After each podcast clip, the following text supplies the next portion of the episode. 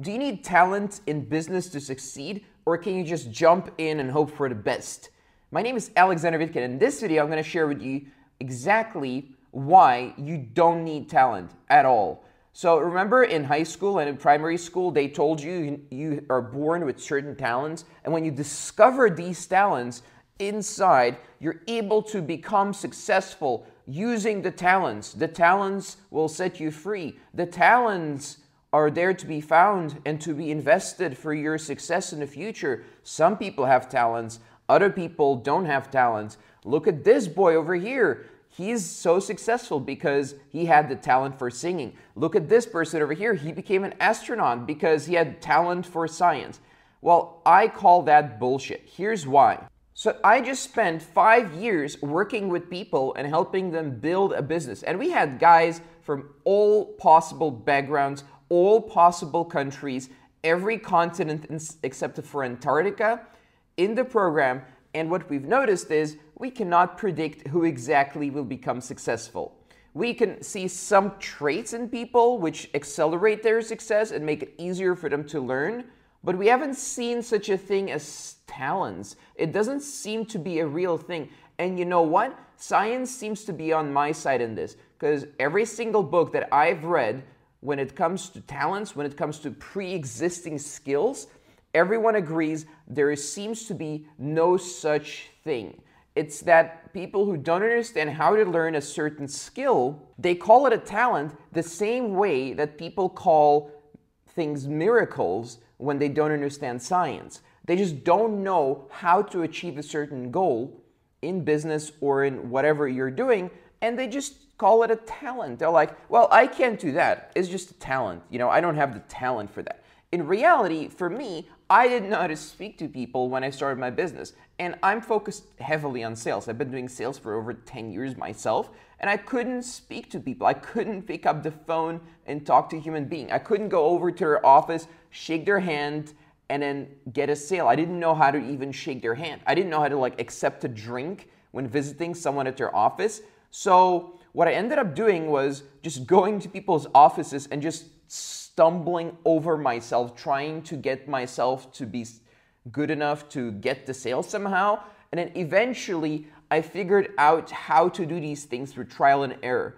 Did I have a talent for sales? Absolutely not. Did I have a talent for talking to people? I can guarantee you I didn't. I was extremely socially inept. And I had to learn all these things. I had to go out and meet strangers for half a decade, even more, just to know how to deal with strangers. Because I thought I was this massive introvert and for the rest of my life I'd be an introvert, but it turned out to be not true. Here's what is true you can learn almost any skill. But you need to have the time and you need to have the intelligence, okay? Some people, they're smart enough to learn almost every skill in the world because the skill requires a certain level of intelligence. Let's say it requires a very high level of math. You cannot really do that unless you have that level of intelligence, okay? Now, for you, it doesn't really matter right now, right? Like, how smart are you? How do you judge how smart you are? How do I judge how smart I am? It's really hard to judge. So, the best we can do is set the most difficult goal for ourselves, the most difficult skills we can learn, and then invest the next two to five years learning this skill. If it starts entering your brain, if you start learning it, and if it works, then keep going.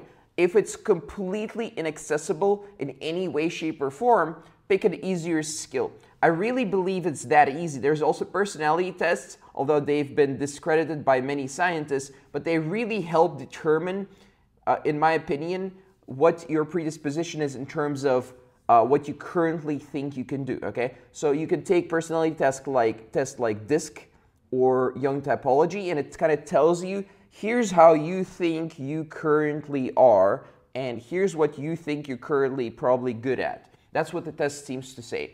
So if you take a test like that, both this test and the Jung Typology test, it'll give you some results about yourself to see what you're motivated by, what you're potentially good at, and then just focus on those types of things because it's likely you already have a pre existing skill there. It's not really a talent, it's more like you've already spent time for example, in a sports team and you know how to work with people. So it makes sense that if you run a business and you worked with people, you would know how to do it. Or you were really good at performing and you're really good at standing in front of an audience and doing some magic tricks or singing or something like that. Well, guess what? That makes you well above average in terms of communication skills. And you can take those skills from being a performer, from being a singer or whatever, and you can turn it into business skills because it's some of it is transferable. I've also noticed lots of people who are extremely good at sports because they started at a young age and they exercised a lot and they really played in teams a lot. They're really good in business. I've also noticed people that are formerly from the military. They're very good in business. Does this mean they have, you know, a talent for being in the military? Absolutely not. They just understand teamwork on a very deep level. So they were able to transfer that into business skills, which also require teamwork, which also require communication and which also require you to think fast. And that's why a lot of people who don't even know how to use computers, they get into online business and stuff just works out. You know, they just learn what it takes and they figure out stuff and they're smart enough so they become good at business and they have the discipline. So, do I believe in talent and is talent really that important for business? I don't think so. It doesn't there doesn't seem to be any evidence whatsoever to indicate that it is. So if you've ever felt like you're not doing something that you want to do because of lack of talent or lack of skills, it's a matter of learning the skill, not being born with the talent. So here's what I want you to do next. I have a video that I've filmed a couple of weeks ago, and it's about how to build your own productivity process. Are you looking to learn skills and really be effective and focused? This is the currency right now. This is what people truly value focus and ability to learn difficult skills.